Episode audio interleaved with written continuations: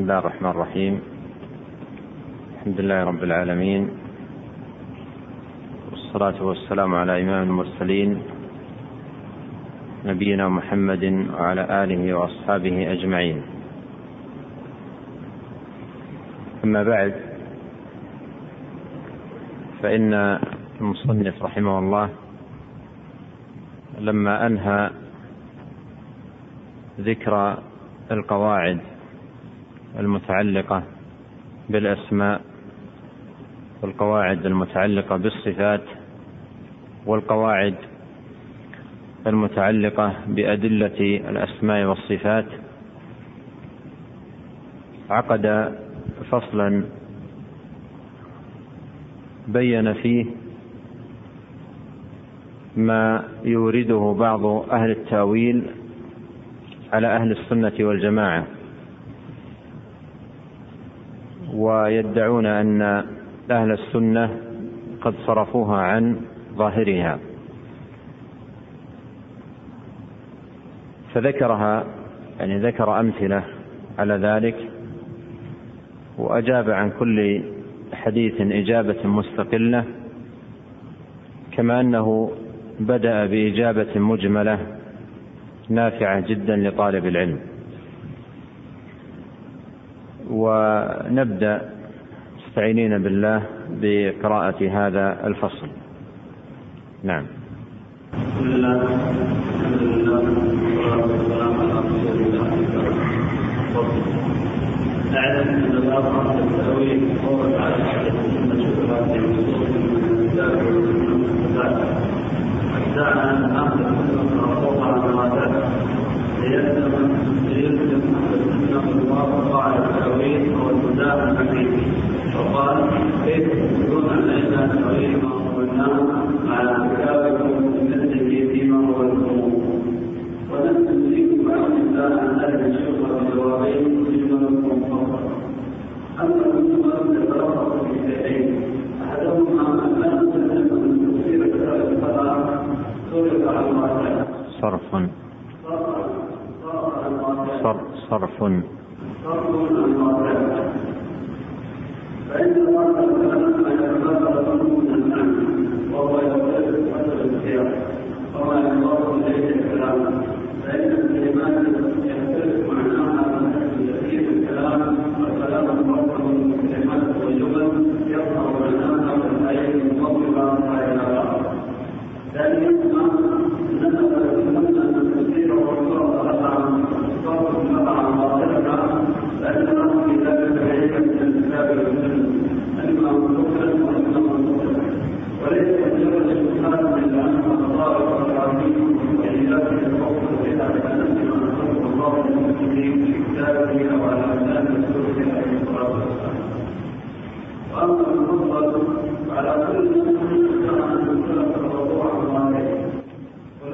طيب طيب هذا الفصل كما أشرت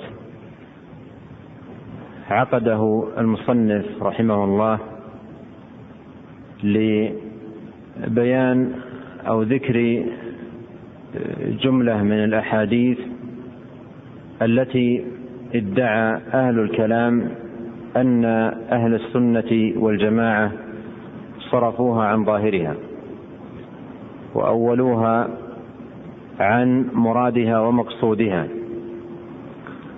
فذكر جملة من الأحاديث، لكنه بدأ بالرد على هؤلاء برد مجمل قبل الرد التفصيلي. الرد المجمل يتلخص في أمرين.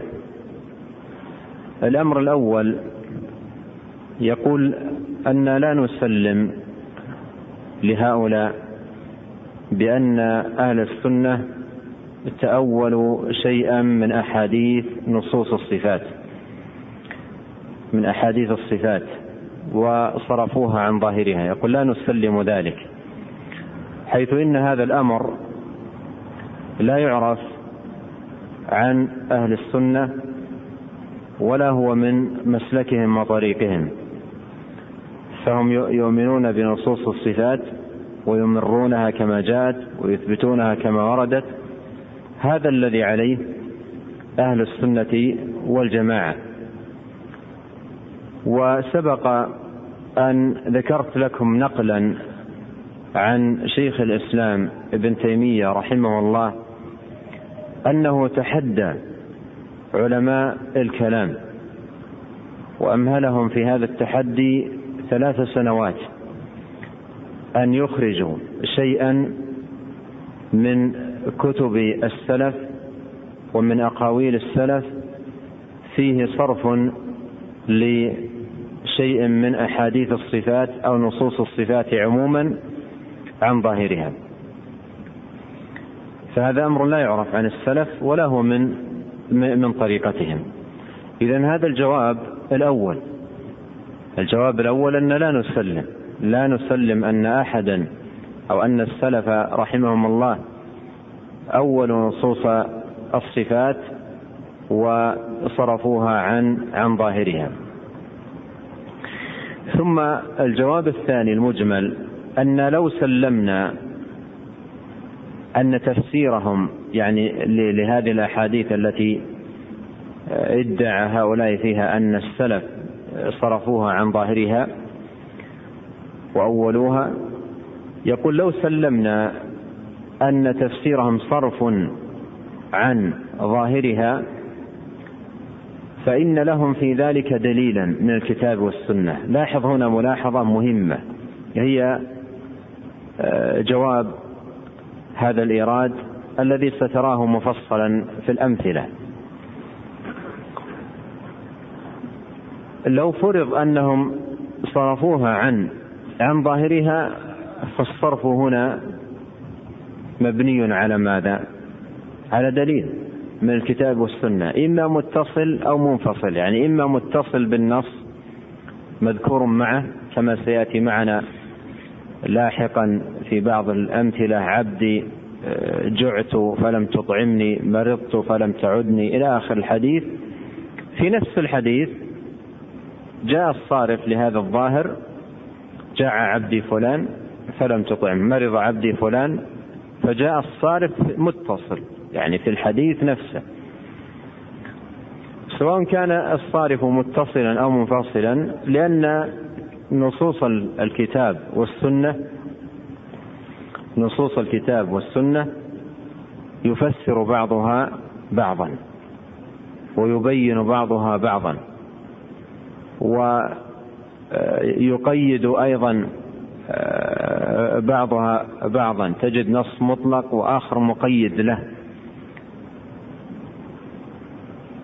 وتجد نص مجمل وآخر شارح له، وهكذا. فإذا الصرف عن الظاهر الصرف عن الظاهر إذا كان عن قرينة شرعية إذا كان عن قرينة شرعية وعن دليل شرعي، هذا ليس تحريفا، وإنما هو تفسير وإنما هو تفسير للقرآن وتفسير للسنة بالقرآن أو بالسنة. وهذا التاويل ليس بمذموم، بل هو نوع من التفسير. والنبي صلى الله عليه وسلم قال في دعوته لابن عباس: اللهم علمه التاويل. والله جل وعلا يقول عن كتابه: منه آيات محكمات هن أم الكتاب وأخر متشابهات فأما الذين في قلوبهم زيغ فيتبعون ما تشابه منه ابتغاء الفتنة وابتغاء تأويله وما يعلم تأويله إلا الله والراسخون في العلم وما يعلم تأويله إلا الله والراسخون في العلم على قراءة الوصل، وهي تدل على معنى صحيح، لأن التاويل قد يراد به التفسير وبيان المعنى، هذا يعلمه الراسخون في العلم. ولهذا جاء عن ابن عباس رضي الله عنه عنهما أنه قال: أنا من الراسخين في العلم الذين يعلمون تأويله، أي تفسيره، وفي كتاب ابن جرير الطبري رحمه الله كثيرا ما يقول قال أهل التأويل أي أهل التفسير، أو يقول تأويل هذه الآية كذا أي تفسيرها كذا. فهذا التأويل الذي هو تفسير للنص وبيان له، إما بيان له بالقرآن أو بيان له بالسنة لقراء من كتاب الله ومن سنة نبيه صلى الله عليه وسلم، فهذا تفسير للنصوص وإيمان بها، وليس من التحريف الذي طال لنصوص الكتاب والسنة من قبل علماء الكلام من قبل علماء الكلام. فإذا عندنا على هذا الإيراد جوابان مجملان شامل لكل ما يورده هؤلاء. الأول أن لا نسلم، والثاني على فرض التسليم، هذا ليس من التأويل الذي ذمه السلف، الذي هو في الحقيقة تحريف تحريف للنصوص وصرف عن عن ظاهرها. هنا تلاحظ في قضية صرف الظاهر أو صرف النص عن عن الظاهر، إذا كان عن قرينة شرعية يعني عن دليل من الكتاب والسنة، فهذا كله في محيط ماذا؟ التفسير، وفي محيط الأدلة، وعمل يدور مع النصوص.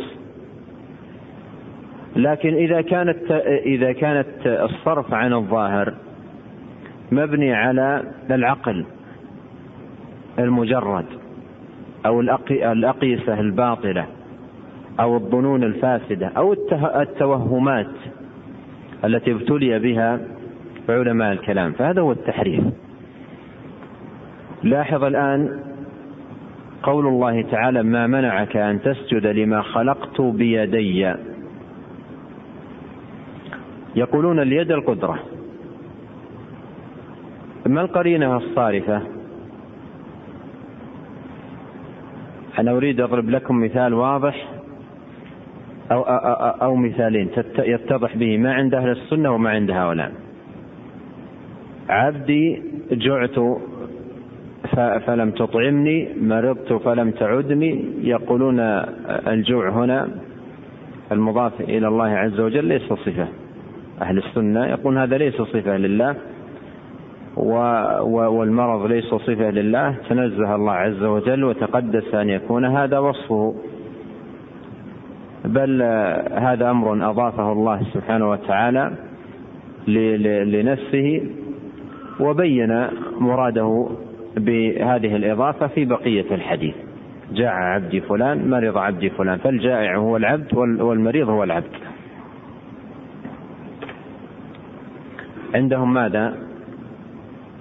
قرينة من الحديث، قرينة من الحديث. ما منعك أن تسجد لما خلقت بيدي، يقولون آه لاحظ المثال الأول أولا آه جعت فلم تطعمني، مصروف عن ظاهره وإلا لا؟ مصروف عن ظاهره. ما الصارف؟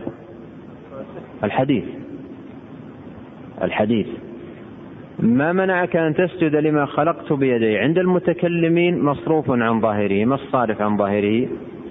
قال لأن ظاهر التشبيه، لأن ظاهره التشبيه أو ظاهره لا يليق بالله، أو ظاهره يتنافى مع ما يقتضيه العقل. فبناء على التوهمات الباطلة والظنون الفاسدة اشتغل هؤلاء المتكلمون بصرف نصوص الكتاب والسنة عن ظاهرهما إلى تحريفات باطلة ما أنزل الله بها من سلطان. إذا لاحظنا الفرق، أن أهل السنة لا يوجد عند أحد منهم البتة من يصرف نصوص الكتاب والسنة عن ظاهرها للعقل للعقل المجرد أو للظنون الفاسدة أو التوهمات أو نحو ذلك. وإنما إن كان شيء يعني وجد فيه صرف للظاهر فهو مبني على الدليل من الكتاب والسنة، وقد يكون الدليل متصلا بالنص وقد يكون منفصلا عنه، أي قد أتى في موضع آخر.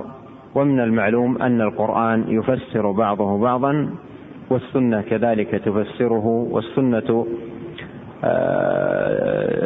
تبين كتاب الله سبحانه وتعالى. إذن الآن هذان جوابان، ثم سيأتي الآن الأمثلة مع الجواب عليها. نعم.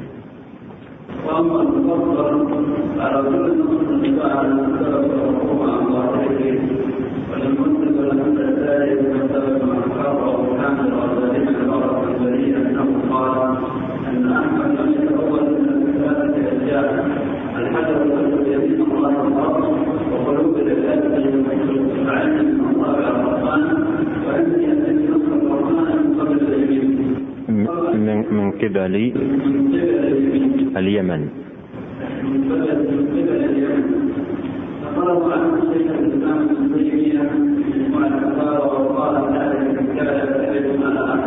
هنا يعني الشيخ يعني أشار رحمه الله إلى أنه سيذكر أمثلة يعني كثيرة، لكن يقول نبدأها بهذا المثال الذي فيه ثلاثة أحاديث.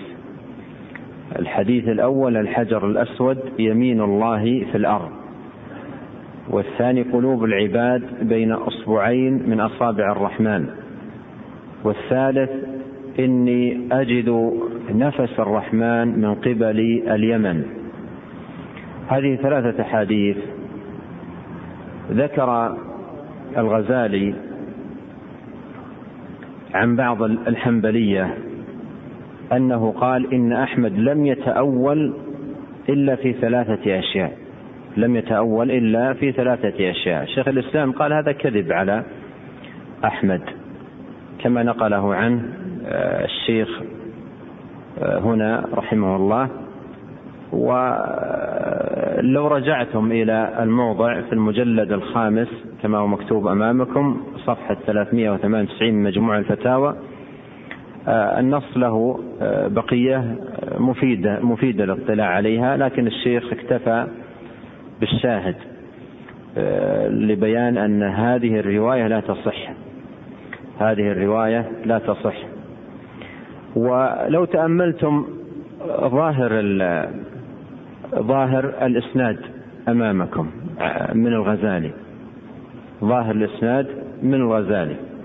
الغزالي يعني ذكر في الإحياء عن بعض إيش الحنبلية، من هم أو من هو وما ثقته وما عدالته، مثل هذا ال يعني ال يعني ال الإسناد لا يقبل عن بعض الحنبلية. أولا بين الغزالي وبين أحمد مفاوز، والثاني هذا الذي هو بعض الحنبلية من يكون من يكون ومن مدى عدالته، ورجل مبهم، رجل مبهم لم لم يذكر حتى يعرف يعني حاله وتعرف عدالته. فهذا كذب على الإمام أحمد، ويجزم بأنه كذب من خلال معرفة منهج هذا هذا الإمام رحمه الله البعيد عن هذه المسالك، مسالك أهل التأويل. فهو قاعدته في هذا الباب وصف الله تبارك وتعالى بما وصف به نفسه وبما وصفه به رسوله صلى الله عليه وسلم دون تجاوز لكتاب الله أو سنة رسول الله صلى الله عليه وسلم. ذكر نعم المثال الأول.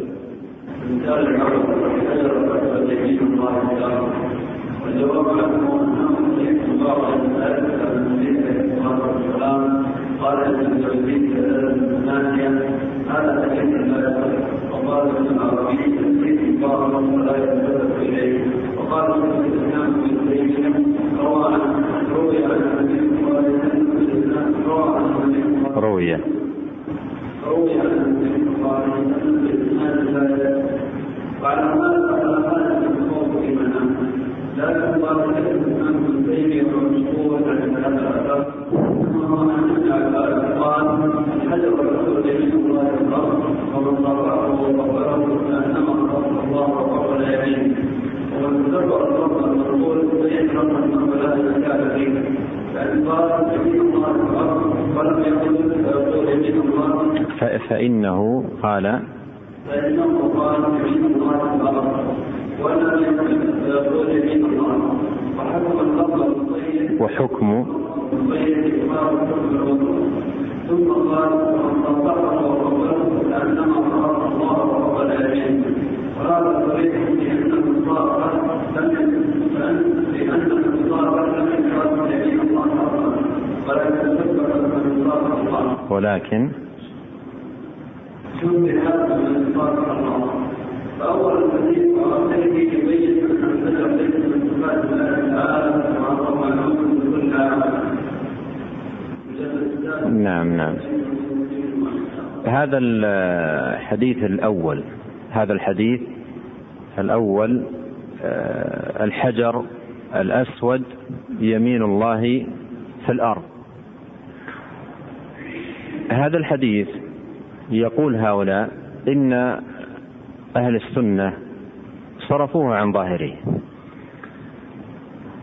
وظاهره بزعمهم أن الحجر الأسود الذي في الكعبة الحجر المعروف هو نفسه يمين الله التي يده، فيقول هذا هذا ظاهر ظاهر الحديث. ويقولون إن أهل السنة صرفوا هذا الحديث عن عن ظاهره صرفوا هذا الحديث عن ظاهره. فما جواب ادعاء هؤلاء على أهل السنة أنهم صرفوا هذا الحديث الحجر الأسود يمين الله في الأرض عن ظاهره، وظاهره بزعم هؤلاء أن الحجر الأسود هو نفسه يمين الله هو نفس يد الله.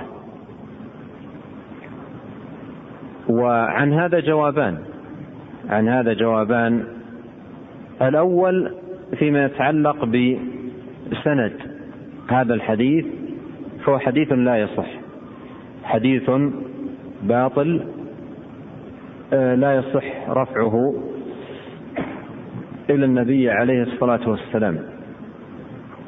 وهنا نقل المصنف بعد أن بين أن هذا الحديث باطل لا يثبت عن النبي صلى الله عليه وسلم بين بالنقل عن أهل العلم وأهل الاختصاص ما يدل على ذلك، فنقل عن ابن الجوزي في كتابه العلل العلل المتناهية في الأحاديث الواهية قال هذا حديث لا يصح، ونقل عن ابن العربي أنه قال حديث باطل فلا يلتفت إليه، ونقل عن شيخ الإسلام ابن تيمية رحمه الله أنه قال لا يثبت، أنه روي بإسناد لا يثبت. إذن وعلى هذا فلا, فلا حاجة للخوض في معناه لا حاجة للخوض في معناه. آه لكن لاحظ يقول الشيخ لكن قال شيخ الإسلام ابن تيمية، والمشهور يعني في هذا الأثر إنما هو عن ابن عباس، والمشهور في هذا الأثر إنما هو عن ابن عباس. أيضا هذا الذي هو مشهور عن ابن عباس إسناده ضعيف، يعني هذا الذي هو مشهور عن ابن عباس رضي الله عنهما إسناده ضعيف. وينظر في هذا السلسلة الضعيفة للألباني الحديث رقم مئتين وثلاثة وعشرين أو ثلاثة عشر، فإسناد هذا الأثر عن ابن عباس ضعيف. إذن هذا هذا من من من جهة الصناعة الحديثية لا يثبت لا يثبت عن النبي صلى الله عليه وسلم، ويكفي بيان عدم ثبوته عن التشاغل بالكلام على معناه، طالما أنه لم يثبت عن النبي صلى الله عليه وسلم فإن هذا يكفي عن التشاغل في في معناه. ولو فرض ثبوته، وهذا الوجه الثاني في الجواب، فإن معناه ظاهر لا على ما فهمه أولئك. أولئك فهموا أن الظاهر من هذا الحديث أن الحجر الأسود هو نفس يمين الله في الأرض، وليس هو هذا ظاهر الحديث، ليس هو هذا ظاهر الحديث على ما سيأتي بيانه. لاحظ الحديث: الحجر الأسود يمين الله في الأرض فمن صافحه وقبله فكأنما صافح الله وقبل يمينه. عندنا في الحديث أمران كل واحد منهما يدل على أنه ليس ظاهر الحديث ما فهمه أولئك. الأمر الأول أن اليد هنا قيدت ولم تكن ولم تذكر مطلقة، قيدت، قال يمين الله في الأرض، وحكم اللفظ المقيد ليس كحكم اللفظ المطلق. التقييد يعطي اللفظ معنى غير المعنى الذي يدل عليه اللفظ عندما يأتي على وجه الإطلاق. الأمر الثاني أنه قال فمن صافحه فكأنما صافح الله وقبل يمينه، فجعل المصافح وهو الحجر الأسود كمن صافح الله، فجعله شيء آخر، جعله شيء آخر،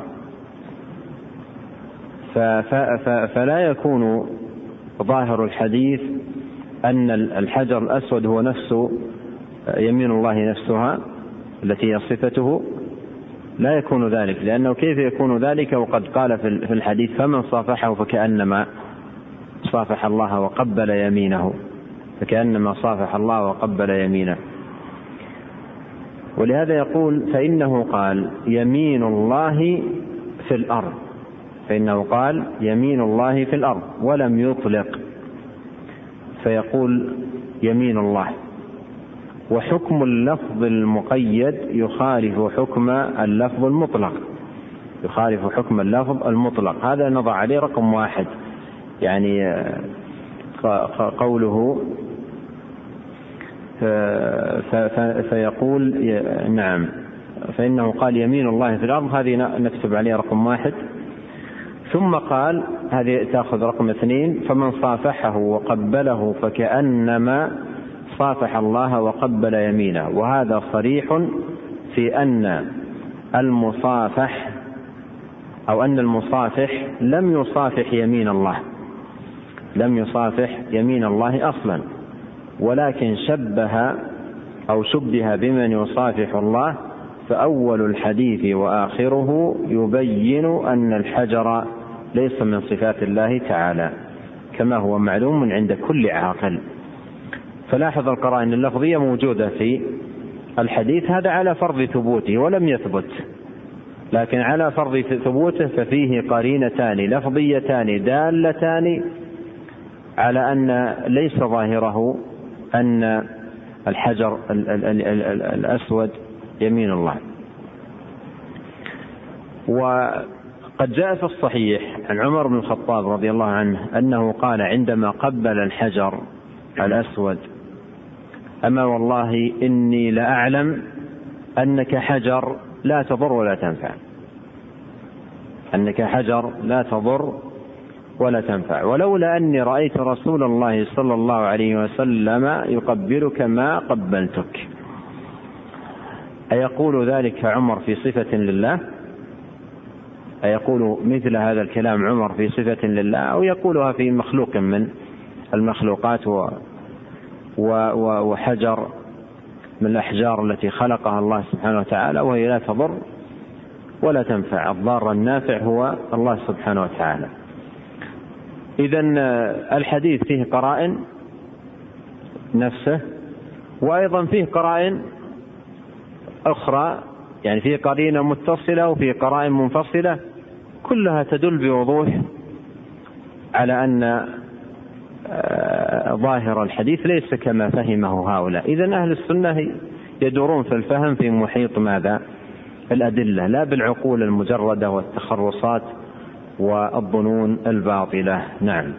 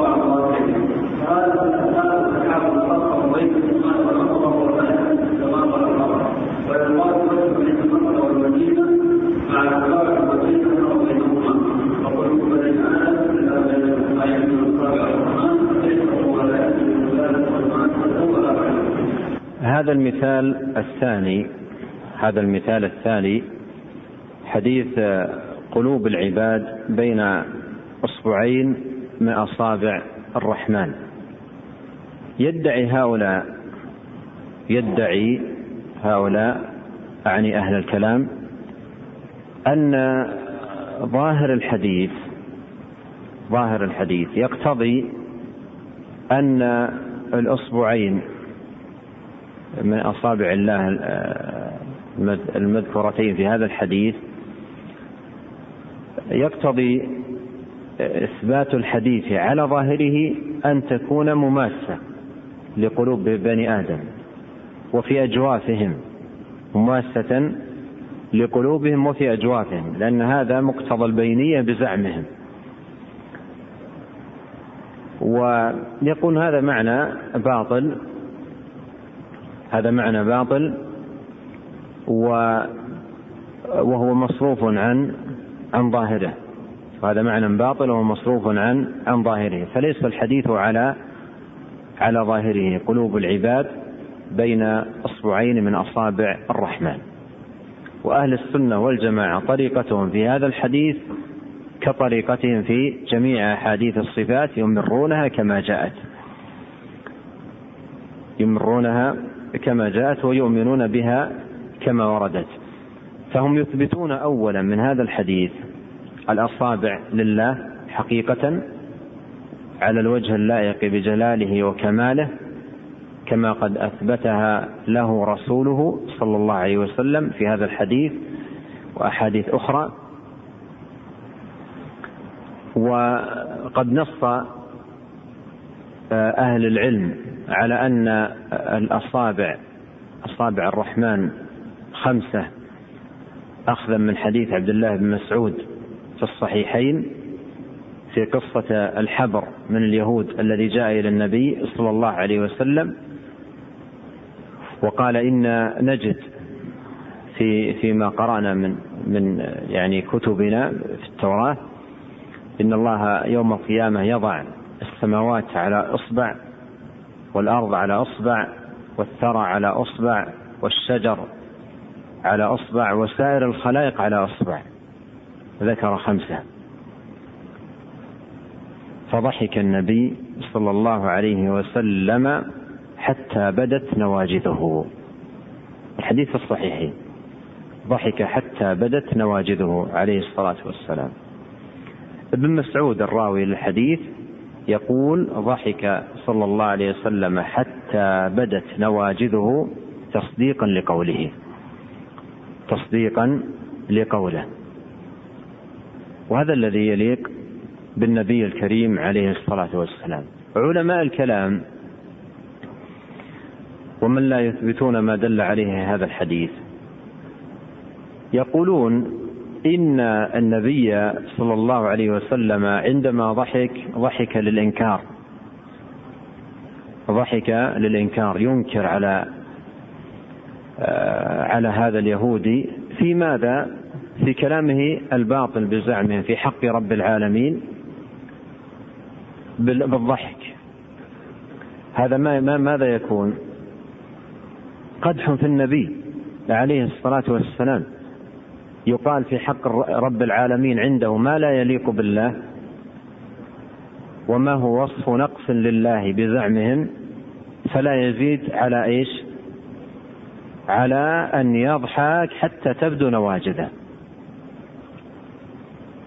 هذا فيه طعن في النبي صلى الله عليه وسلم، إضافة إلى ما فيه من تعطيل الصفة إضافة إلى ما فيه من تعطيل الصفة وجحدها، فيه طعن في النبي الكريم عليه الصلاة والسلام، إذ كيف يقال في حقه أنه يقال في مجلسه وعنده ما لا يليق بالله، فلا يزيد على الضحك حتى تبدو نواجذهم.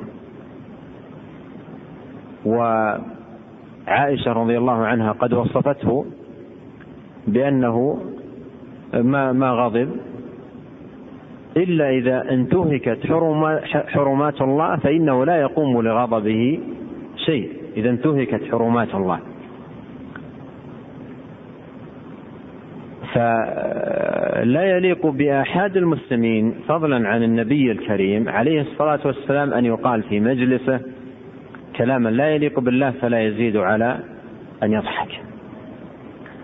الشاهد أن النبي عليه الصلاة والسلام أقر هذا اليهودي، أقره، ولو كان ما قاله باطل لرد الباطل عليه الصلاة والسلام.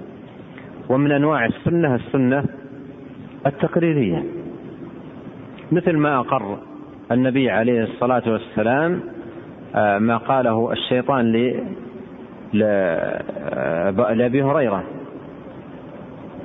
قال يعني لما دلوا على آية الكرسي وقال إذا قرأتهما كل ليلة لم يزل عليك من الله حافظا ولا يقربك شيطان حتى تصبح، قال النبي صلى الله عليه وسلم صدقك وهو كذوب، صدقك. هذا إقرار، يعني هذه سنة تقريرية، إقرار، أقر النبي صلى الله عليه وسلم أن هذا الأمر حق، ولهذا لا يزال المسلمون يعملون بهذه السنة التي أقرها النبي عليه الصلاة والسلام. وهذا اليهودي لما قال هذا الذي قال عن الله وقال إن نجده في كتبنا، فهذا حق، وهو مما في كتبهم مما سلم من التحريف، وهو حق، وقد أقره النبي صلى الله عليه وسلم. وكفى دلالة على صحته وثبوته إقرار النبي صلى الله عليه وسلم له.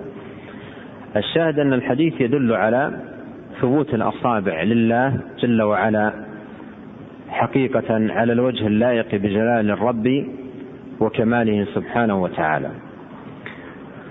هذا هذا من ناحية إثبات الأصابع لله. الناحية الثانية البينية التي يدعي هؤلاء أنها تقتضي المماسة والحلول والممازجة، فهذا الادعاء غير صحيح ولا يسلم لهم، لأن هذا ليس من مقتضيات البينية ولا من لوازمها، فالبينية لا تستلزم هذا الذي ادعاه هؤلاء، ونحن نعلم ذلك في البينية بين المخلوقات عندما عندما نقرأ قول الله عز وجل والسحاب المسخر بين السماء والأرض، هل هذه البينية للسحاب اقتضت مماسة للسماء أو مماسة للأرض؟ وعندما يقال جلس فلان بين يدي فلان أو سترة السترة بين يدي المصلي أو نحو ذلك، هذه ما تقتضي في لغة العرب، لا تقتضي مماسة ولا ممازجة ولا اختلاط، هذا نعلمه في البينية بين المخلوقات، فكيف يدعى ذلك في أن ظاهر الحديث يقتضي مماسة وحلولا، وهذا لا يدل عليه الحديث ولا هو ظاهر الحديث ولا هو مقتضى لغة العرب حتى يقال إن ظاهره كذا وهو يقتضي التأويل والصرف عن الظاهر. نلاحظ كلام الشيخ يقول: وقد أخذ السلف أهل السنة بظاهر الحديث وقالوا إن الله تأن لله تعالى أصابع حقيقة نثبتها له كما أثبتها, أثبتها له رسوله صلى الله عليه وسلم، ولا يلزم من كون قلوب بني آدم بين أصبعين منها أن تكون مماسة لها حتى يقال إن الحديث موهم للحلول فيجب صرفه عن ظاهره. وذكر أمثلة، قال: فهذا السحاب مسخر بين السماء والأرض وهو لا يمس السماء ولا الأرض. ويقال بدر بين مكة والمدينة. صحيح الكلام ولا لا؟ بدر بين مكة والمدينة مع تباعد ما بينها وبينهما، المسافة بين مكة وبدر وبين مكة وبين بدر والمدينة متباعدة، ومع ذلك يقال بدر بدر بين مكة والمدينة. قال: فقلوب بني آدم كلها بين أصبعين من أصابع الرحمن حقيقة، ولا يلزم من ذلك مماسة ولا حلولا. أليس بدر بين مكة والمدينة حقيقة؟ نعم، لكن ما اقتضى مماسة. أليس السحاب بين السماء والأرض حقيقة؟ ولا اقتضى مماسة. فلماذا يدعي هؤلاء؟ وهذا تحكم منهم في اللغة وفي دلالات الألفاظ. لماذا يدعي هؤلاء أن أن قوله قلوب العباد بين أصبعين من أصابع الرحمن يقتضي، هكذا يقولون، مماسة الأصابع للقلوب، وأن تكون القلوب في أجواف بني آدم، وأن تكون الأصابع وأن تكون الأصابع في أجواف بني آدم. من أين؟ إلا التحكم في النصوص بلا مستند شرعي ولا مقتضى لغوي لللفظ. فهذا جواب يعني ما يريدونه حول هذا الحديث. والمثال الثالث: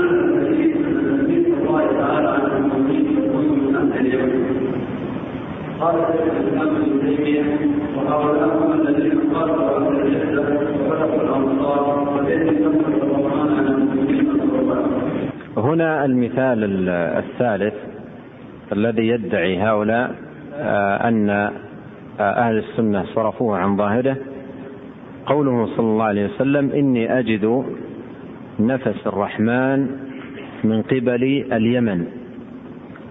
نفس الرحمن من قبل اليمن، يقولون ظاهر هذا الحديث أن النفس المضاف إلى الرحمن صفة له، صفة للرحمن، وأن هذه الصفة التي هي النفس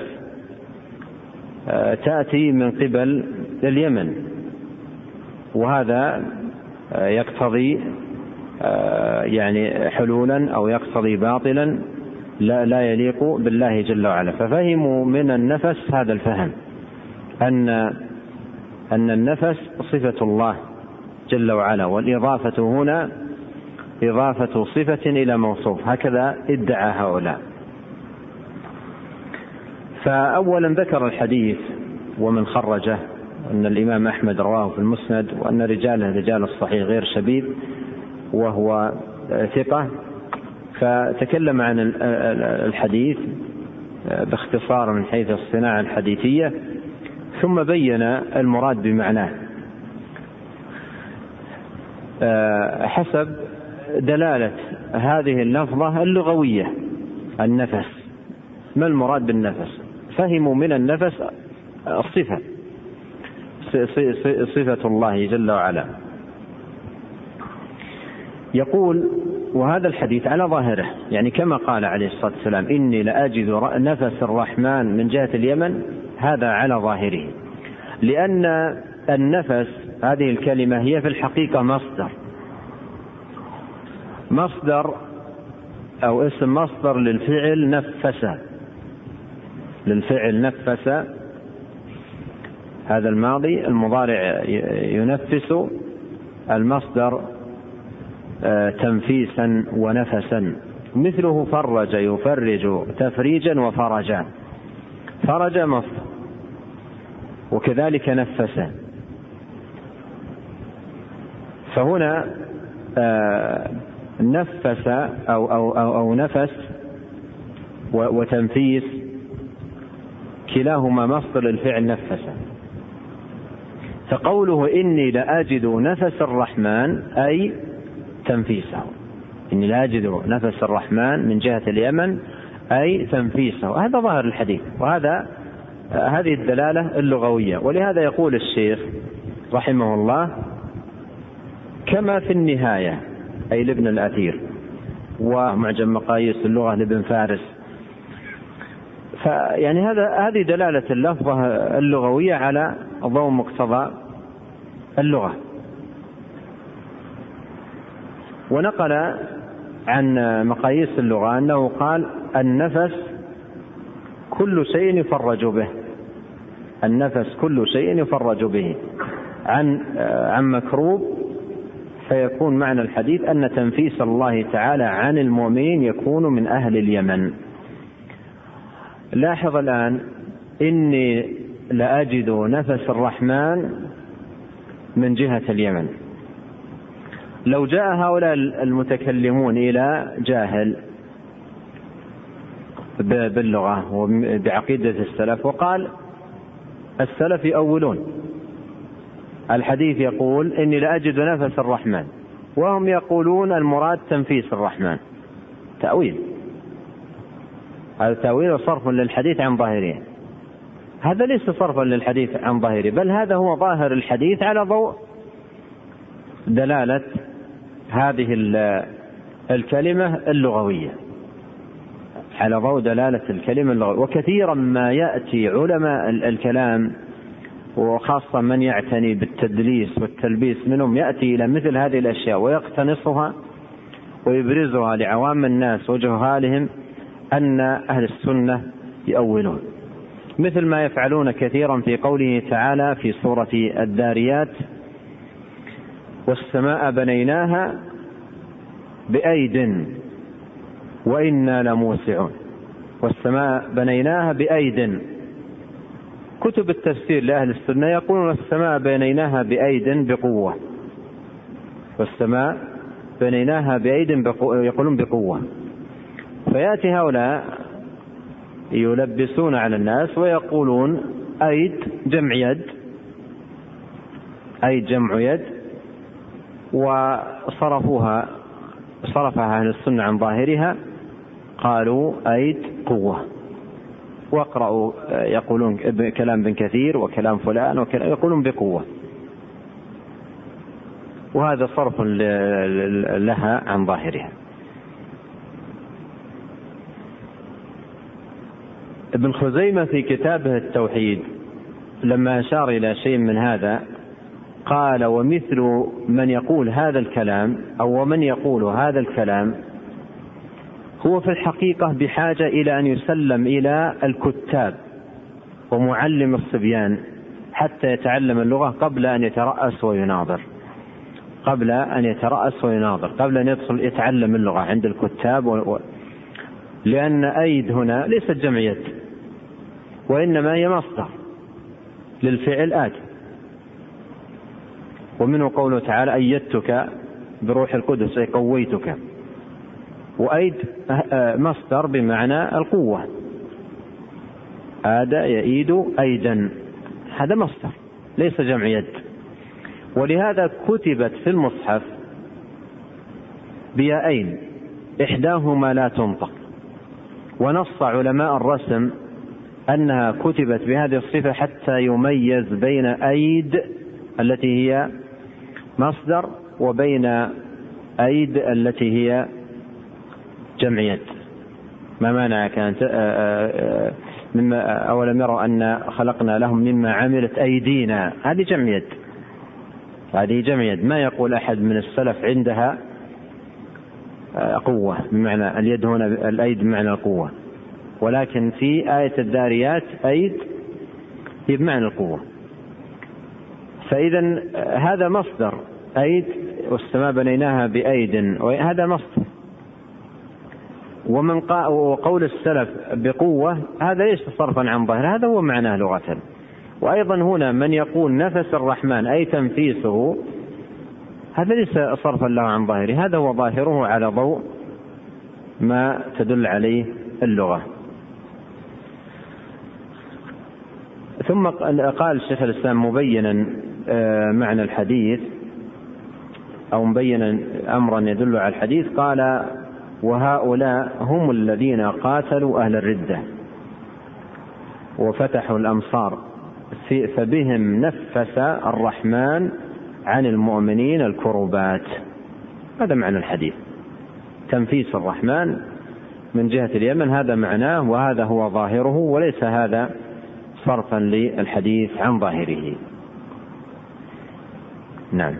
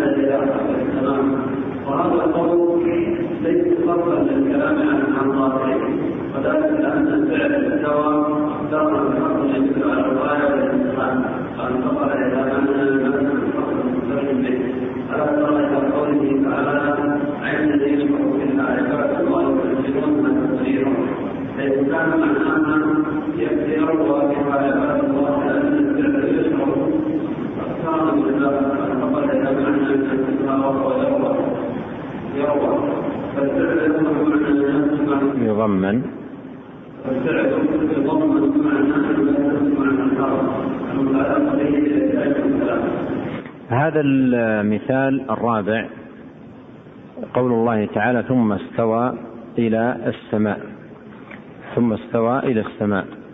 وقد ذكر الشيخ رحمه الله الجواب أن لأهل السنة في تفسيرها قولان، ذكر القول الأول وهو أنه بمعنى على وارتفع، يعني أن استوى سواء عديت بعلى أو عديت بإلى فهي بمعنى على وارتفع، وقد وقد عديت بعلى في سبعة مواضع من القرآن، وعديت بإلى في موضعين من القرآن. فقول أن استوى سواء عديت بعلى أو عديت بإلى هي بمعنى على وارتفع، هي بمعنى على وارتفع.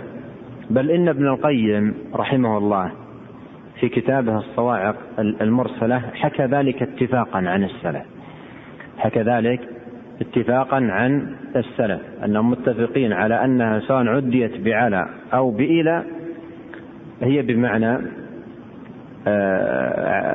العلو والارتفاع. وقال قال بعض العلم قوله ثم استوى إلى السماء وقوله الرحمن على العرش استوى سواء، يعني الرحمن على العرش استوى ثم استوى إلى السماء سواء، أي معناهما واحد على وارتفع. وابن القيم رحمه الله حكى ذلك اتفاقا. وأيضا قرر هذا الشيخ الإسلام ابن تيمية رحمه الله وغيرهم من أهل العلم. فهذا هو يعني المعروف في معنى استوى إلى السماء، أن بمعنى على وارتفع. وهذا تمسك كما يقول الشيخ، هذا تمسك بظاهر لفظ استوى وتفويض لعلم كيفية هذا الارتفاع إلى الله جل وعلا، لأن أمر الكيفية لا نخوض فيه.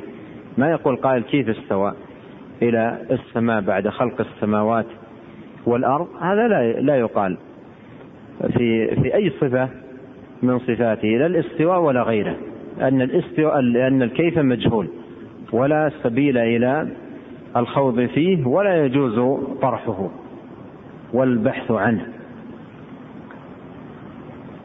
والمعنى الثاني أشار إليه الشيخ وهو بمعنى القصد التام، ولهذا يعني في بعض كتب التفسير مثل تفسير ابن كثير والبغوي يقول استوى إلى السماء أي قصد أو عمد أو نحو ذلك، لكن المعروف هو القول الأول، وقد حكاها ابن القيم رحمه الله اتفاقا. وفي الصواعق رد قول من يعني قال إنه بمعنى قصد أو بمعنى عمد. نعم. المثال الخامس والسادس في الكلام على المعية، والنص طويل جدا فنريد قارئا صيتا. الشيخ القارئ جزاه الله خير يعني قراءته جميلة، لكن نبي واحد من قراءته يكون يعني صيد، لأن أريده يقرأ النص كامل. فتفضل يا أحمد.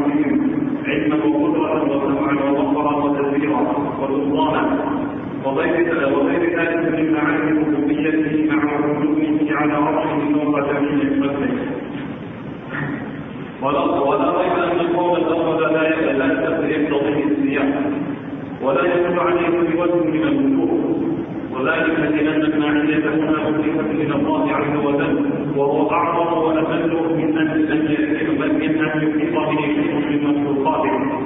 ولأن المعية في اللغة العربية التي نزل بها القرآن لا تستلزم الاستنارة والمصاحبة في المكان التي نزل، ولأن المعية في اللغة العربية التي نزل بها القرآن لا تستلزم الاستنارة والمصاحبة في المكان، وإنما تدل على مطلق المصاحبة، ثم تفسر في كل موضع بحسبه. وتفسير معية ذلك تعالى بنفسه بما يقتضيه الحلول والانضباط باطل من الوجوه. الاول انه خالص لاجماع السلف، فما فسر هذا احد منكم بذلك، بل كانوا مجمعين على اثباته. الثاني انه مناسب لعلو الله تعالى الثابت بالكتاب والسنه والعمل والخبره واجماع السلف، وما كان مناسبا بما ثبت بدليل كان باطلا بما ثبت به ذلك المناسب.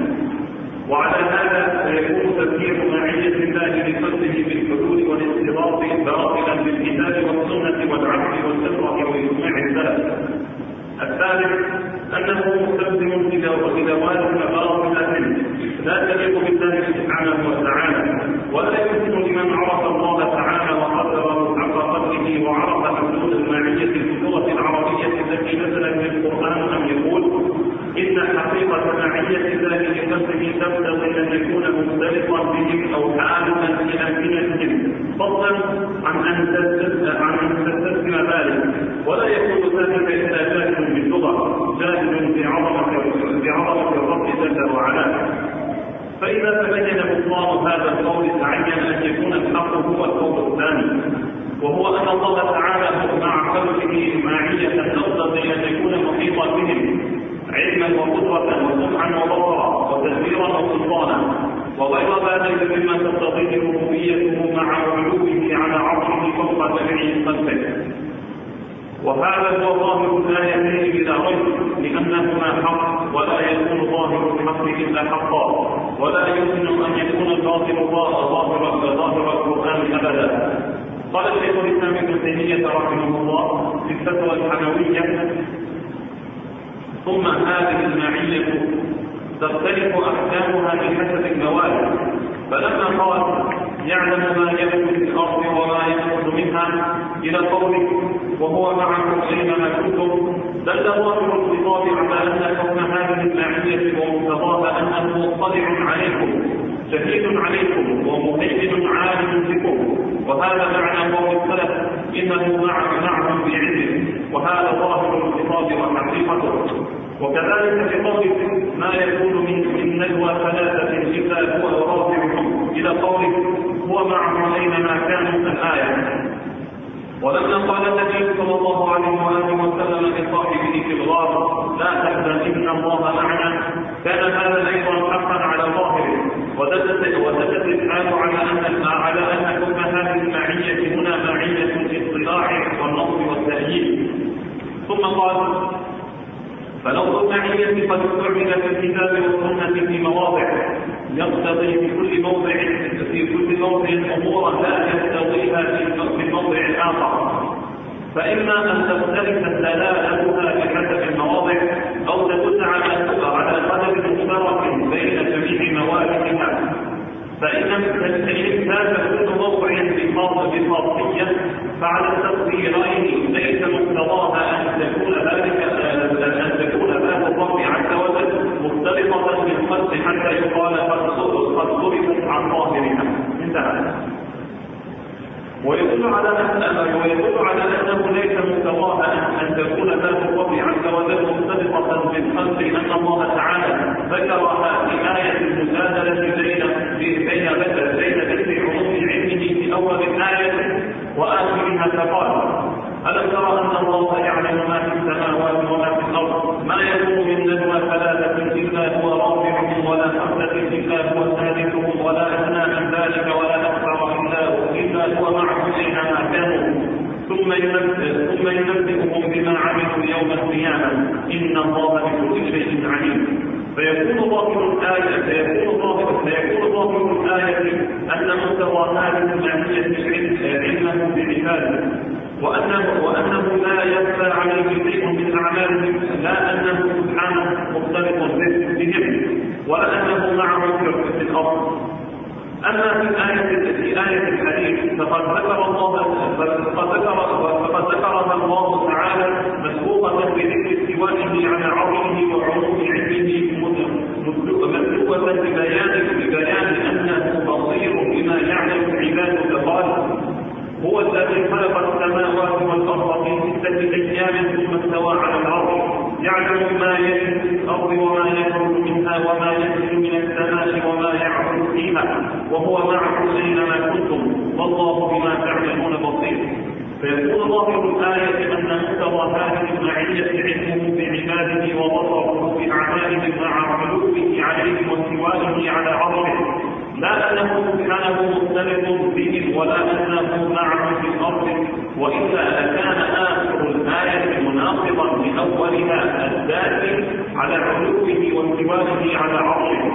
فإذا تبين ذلك علمنا أن مستوى كونه تعالى مع عباده أنه يعلم أحوالهم ويسمع أقوالهم ويرى أفعالهم ويدبر شؤونهم، فيحيي ويميت ويحيي ويميت ويؤتي الملك من يشاء وينزع الملك ممن يشاء ويعز من يشاء ويذل من يشاء إلى غير ذلك مما تقتضيه ربوبيته وكمال سلطانه، لا يحجبه عن خلقه شيء. ومن كان هذا الشأن ومن كان هذا شأنه فهو فهو مع خلقه حقيقة، ولو كان فوقه على عرشه حقيقة. قال شيخ الإسلام ابن تيمية رحمه الله في العقيدة الواسطية في فضل السلام على المعية قال: وكل هذا الكلام الذي ذكره الله سبحانه من من أنه فوق العرش وأنه معنا حق وأنه معنا حق على حقيقته لا يحتاج إلى تحقيقه، ولكن يصان على الظنون الكاملة. انتهى. وفي الفتوى السماوية قال: وجميع الأمر في ذلك أن الكتاب والسنة يحصل منهما تمام الهدى والنور لمن تدبر لمن تدبر كتاب الله وسنة نبيه صلى الله عليه وسلم، وقصد اتباع الحق، وأعرض عن تحقيق الكلم عن مواضعه والإلحاد في أسماء الله وآياته. ولا يعلم الحال أن شيئا من ذلك يناقض بعضه بعضا بتا، مثل أن يقول القائل: ما في الكتاب والسنة من أن الله فوق العرش يخالفه الظاهر من قوله وهو مع كل، وقوله صلى الله عليه وسلم إذا قال وقوله صلى الله عليه وسلم إذا قال أحدكم إلى الصلاة فإن الله قبل وجهه ونحو ذلك، فإن هذا غلط، وذلك أن الله نعم حقيقة وهو فوق العرش حقيقة، كما سمع الله بينهما في قوله سبحانه وتعالى: هو الذي خلق السماوات في ستة أيام هو الذي خلق السماوات والأرض في ستة أيام ثم استوى على العرش، يعلم ما يلج في الأرض وما يخرج منها وما ينزل من السماء وما يعرج فيها، وهو معكم أينما أينما كنتم، والله بما تعملون بصير. فأخبر أنه فوق العرش يعلم كل شيء وهو معنا أينما كنا، كما قال النبي صلى الله عليه وسلم في حديث أو عام: والله فوق العرش وهو يعلم ما أنتم عليه. انتهى. واعلم أن تفسير المعية بظاهرها على الحقيقة اللائقة بالله تعالى لا يناقض ما ثبت من علو الله تعالى الذي على عرشه، وذلك من وجوه ثلاثة: الأول أن الله تعالى جمع بيننا من نفسه في كتابه المبين المنزه عن التناقض، وما جمع الله بينهما في كتابه فلا تناقض بينهما، وكل شيء في القرآن تظن فيه التناقض تظن فيه التناقض فيما يبدو لك فتدبره حتى يتبين لك، بقوله تعالى: أفلا يتدبرون القرآن ولو كان من عند غير الله لوجدوا فيه اختلافا كثيرا. فإن لم يتبين أنك عليك بطريق الراسخين في العلم الذين يقولون آمنا به كل من عند ربنا، وكل الأمر إلى منزله الذي يعلم يعلمه، واعلم أن القصور في علمك أو في فهمك، وأن القرآن لا تناقض فيه. وإلى هذا الوجه أشار شيخ الإسلام بقوله فيما سبق كما جمع الله بينهما، وكذلك وكذلك ابن القيم كما في مختصر الصواعق في سياق كلامه على المثال النافع مما قيل مما قيل انه مجال باطل، وقد اخبر الله انه مع قدره مع كونه مستويا على عرشه، وقرأ كلمة الامرين كما قال تعالى وذكر آية سورة الحديد، ثم قال فاخبر انه فاخبر انه خلق السماوات والارض وانه استوى على عرشه وانه مع خلقه يبصر اعمالهم من فوق عرشه كما في حديث القرآن، والله فوق العرش يرى ما انتم عليه، فحلوه لا يناقض معيته ومعيته لا تبطل علوه، بل اله الحق. انتهى. لحظه لحظه يا شيخ، نريد ايضا نجدد نشاط الاخوان بقارئ اخر يكمل. تفضل، باقي طويل فنبي ننوع في القراءه حتى يكون انشط لكم. نعم.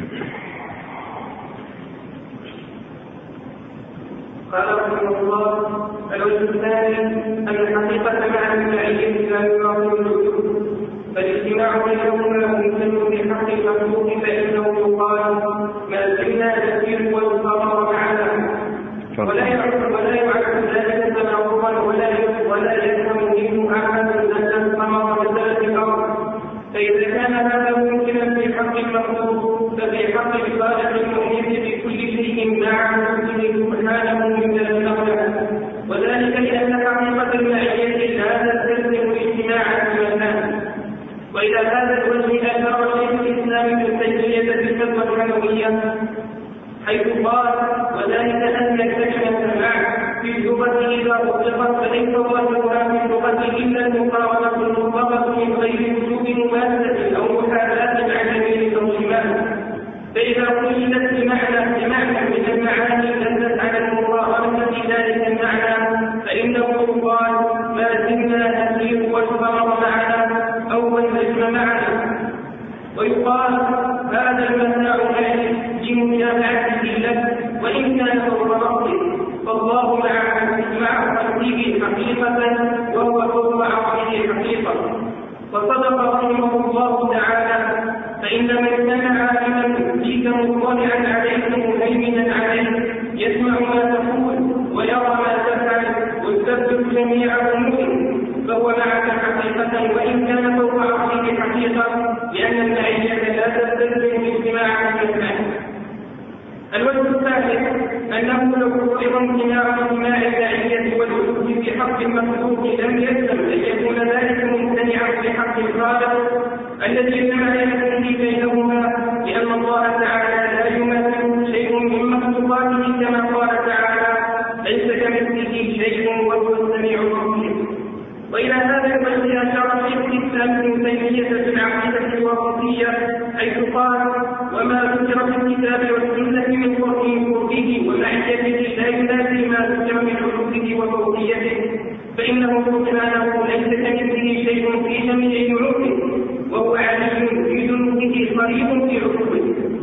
انتهى. قال رحمه الله تعالى: تتمة انقسم الناس بمعية الله تعالى لخلقه ثلاثة أقسام: القسم الأول يقولون إن معية الله لخلقه مقتضاها العلم والإحاطة بالمعية العامة، ومع الرفض والتأييد في المعية الخاصة مع كل حقوقه لذاته واستوائه على عرشه، وهؤلاء هم المقتنع ومذهبهم هو الحق كما سبق تقريره. القسم الثاني يقولون ان معيه الله لخلقه مقتضاها ان يكون معهم الفضل مع نفي وجوده واستوائه على عرشه، وهؤلاء هم الخلقيه من علماء الجهميه وغيرهم، ومذهبهم باطل منكر اجمع السلف على بطلانه وانكاره كما سبق. القسم الثالث يقولون ان معيه الله لخلقه مقتضاها ومع كسوف حقوقه فوق عرشه ذكر هذا شيخ الاسلام ابن تيمية جدا. وقد زعم هؤلاء انهم اخذوا بظاهر النصوص في المعيه والعلو وكذبوا في ذلك فظنوا فان نصوص المعيه لا تقتضي ما ادعوه من الوجود لانه باطل ولا يمكن ان يكون ظاهر كلام الله ورسوله باطلا ولا يمكن ان يكون ظاهر كلام الله ورسوله باطلا. تنبيه: اعلم ان تفسير السلف لمعيه الله تعالى بحقه لانه معهم بعلمه لا يقتضي الاقتصار على العلم، بل المعيه تقتضي ايضا احاطته بهم سمعا وبصرا وقدره وتدبيرا ونحو ذلك من معاني ربوبيته. تنبيه آخر أشرت فيما سبق إلى أن علو الله تعالى ثابت في الكتاب والسنة والعقل والفطرة والإجماع. أما الكتاب فقد تنوعت دلالته على ذلك فتارة بلفظ العلو والفوقية والاستواء على العرش وكونه في السماء كقوله تعالى وهو العلي العظيم، وقال وهو القاهر فوق عباده، وقال الرحمن على العرش استوى، وقال آمنتم من في السماء أن يخسف بكم الأرض. فتارة بلفظ صعود الأشياء وخروجها ورفعها إليه بقوله إليه يصعد الكلم الطيب، وقوله دعوا الملائكة والروح إليه، وقوله إذ قال الله يا عيسى إني متوفيك ورافعك إليه. فتارة بلفظ وجود الأشياء منه ونحو ذلك كقوله تعالى قل السبب الرسل وجود من ربك، وقوله يدبر الامر من السماء الى الارض. واما السنه فقد دلت عليه بانواعها الصوتيه والفعليه والجبرانيه في احاديث كثيره تدخل حتى التواتر وعلى وجوه متنوعه كقوله صلى الله عليه واله وسلم في سجوده سبحان ربي الاعلى، وقوله ان الله لما خلق الخلق كتب عنده فوق عرشه ان رحمتي سبقت غضبي، وقوله ألا تأمنني ولا ما أملك من في السماء. وثبت عنه أنه رفع يديه وهو على المنبر يوم الجمعة يقول اللهم آمنا، وأنه رفع يده إلى السماء وهو يقول الناس يوم عرفة حين قال نشهد أنك قد بلغت وأتيت ونصحت فقال اللهم اشهد، وأنه قال لجاريته أين الله؟ قالت في السماء، فأقرها وقال لسيدها أعتقها فإنها مؤمنة. وأما العقل فقد دل على وجود صفة الكمال لله تعالى وتنزيهه عن النقص، والعلو صفة السماء والسفل نقص، فوجب لله تعالى صفة العلو وتنزيهه عن نقصه. وأما الفطرة فقد دلت على علو الله تعالى دلالة قوية فطرية فما من داعٍ أو خالق فما من داعٍ أو خالق فزع إلى ربه تعالى إلا وجدت بقلبه ضرورة الاتجاه نحو العلو لا يلتفت عن ذلك جملة ولا يفرق. والدليل قديم يقول الواحد منهم في سجوده سبحان ربي الأعلى، أين تتجه قلوبهم إلى ذلك؟ وأما الإجماع فقد أجمع الصحابة والتابعون والأئمة على أن الله تعالى فوق سماواته مستوٍ على عرشه، وكلامهم مشهور في ذلك رفضا وظاهرا. قال الغزالي رحمه الله تعالى كنا والتابعون متوافقون نقول إن الله تعالى له فوق عرشه ونؤمن بما جاءت به السنة من الصفات. وقد نقل الإجماع على ذلك غير وقد نقل الإجماع على ذلك غير واحد من أهل العلم، ومحال أن يقع في ذلك خلاف، وقد تطابقت على عباده الأدلة العظيمة التي لا يخالفها إلا هو جابر خلق على خلقه واجتالته الشياطين عن فطرته. نسأل الله تعالى السلامة والعافية. فعلو الله تعالى بذاته وصفاته من أبين الأشياء وأفضلها دليلا من أبين الأشياء وأفضلها دليلا وأحق الأشياء وأثبتها واقعا. تنبيه ثالث: اعلم أيها الطالب الكريم أنه صدر مني كتابة لبعض الطلبة تتضمن ما قلته في بعض المجالس لمعية الله تعالى بخلقه. ذكرت فيها أن عقيدتنا أن لله تعالى معية حقيقية ذاتية تليق به وتقتضي إحاطته بكل شيء علما وقدرة وسمعا ونظرا وسلطة الله وتكبيرا، وأنه سبحانه منزه أن يكون مختلطا بالخلق أو حاجا في أمثلتهم، بل هو العليم بذاته وصفاته، وعلوه من صفاته الذاتية التي لا ينفك عنها، وأنه مستوي على عرشه كما يليق بجلاله، وأن ذلك لا ينافي معيته، لأنه تعالى ليس كمثله شيء وهو السميع البصير. وأردت بقوله ذاتية توكيد حقيقة معيته تبارك وتعالى، وما أردت أنه مع خلقه سبحانه في الأرض، كيف وقد قلت في نفس هذه الكتابة كما سبق إنه سبحانه منزه أن يكون مختلطا بالخلق أو عادا في أمثلته، وأنه العليم بذاته وصفاته، وأن علوه من صفاته الذاتية التي لا ينفك عنها. وقلت فيها أيضا ما نقوله بالحق الواحد، ونرى أن من زعم أن الله بذاته في كل مكان فهو كافر أو ضال إن اعتقده، وكافر إن نسبه إلى غيره من سلف الأئمة أو أئمتها إلا، ولا يمكن لعالم حق الله وقدره حق قدره أن يقول إن الله مع حقه في الأرض وما وما زلت ولا نزال أنكر هذا القول في كل مجلس من مجالس جرائمهم. وأسأل الله تعالى أن يثبتني وإخواني المسلمين بالقول الثابت في الحياة الدنيا وفي الآخرة. هذا وقد ثبت بعد ذلك مقالا نشر في مجلة الدعوة التي تصل في الرياض، نشر يوم الاثنين نشر يوم الاثنين الرابع من شهر محرم سنة أربعين وأربعمائة وألف برقم تسعمائة وأحد عشر، فرد فيه ما قرره شيخ الإسلام ابن تيمية رحمه الله تعالى من أن معية الله تعالى بخلقه حق على حقيقتها، وأن ذلك لا يقتضي الخلود والاختلاط بالخلق فضلا عن أن يستلزمه. ورأيت من الواجب استبعاد الكلمة ذاتية، وبينت أول الجمع بين علو الله تعالى وحقيقة المعية. واعلم أن كل كلمة تستلزم كون الله تعالى في الأرض أو اختلاطه بمخلوقاته أو نفي علوه أو نفي استوائه على عرشه أو غير ذلك مما لا يليق به تعالى، فإنها كلمة باطلة يجب إنكارها على قائلها كائنا من كان وبأي لفظ كان. وكل كلام يوهم ولو عند بعض الناس ما لا يليق بالله تعالى، فإن الواجب تجنبه لئلا يظن لله تعالى ظن السوء، لكن ما أثبته الله تعالى لنفسه في كتابه أو على لسان رسوله صلى الله عليه وآله وسلم فالواجب إثباته وبيان بطلان الوهم من توهم فيه ما لا يليق بالله عز وجل. هذا المثال الخامس والسادس فيما ادعى علماء الكلام أن أهل السنة صرفوه عن ظاهره، وهو في الكلام على قوله تعالى في سورة الحديد وهو معكم أينما كنتم، وقوله في سورة المجادلة ولا أدنى من ذلك ولا أكثر إلا هو معهم أينما كانوا.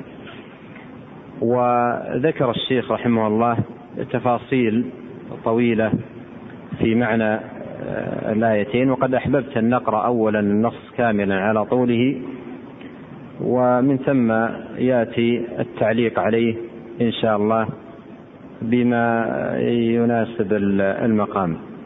والآن الوقت انتهى، فيكون الكلام عليه غدا، لكن لعل الإخوة أيضا يعيدون قراءة النص ويتأملون فيه، ونبدأ بالكلام عليه في أول درس الغد بحول الله وقوته. وصلى الله وسلم على نبينا محمد وآله وصحبه، والرجاء من الإخوة تسليم البحوث الآن.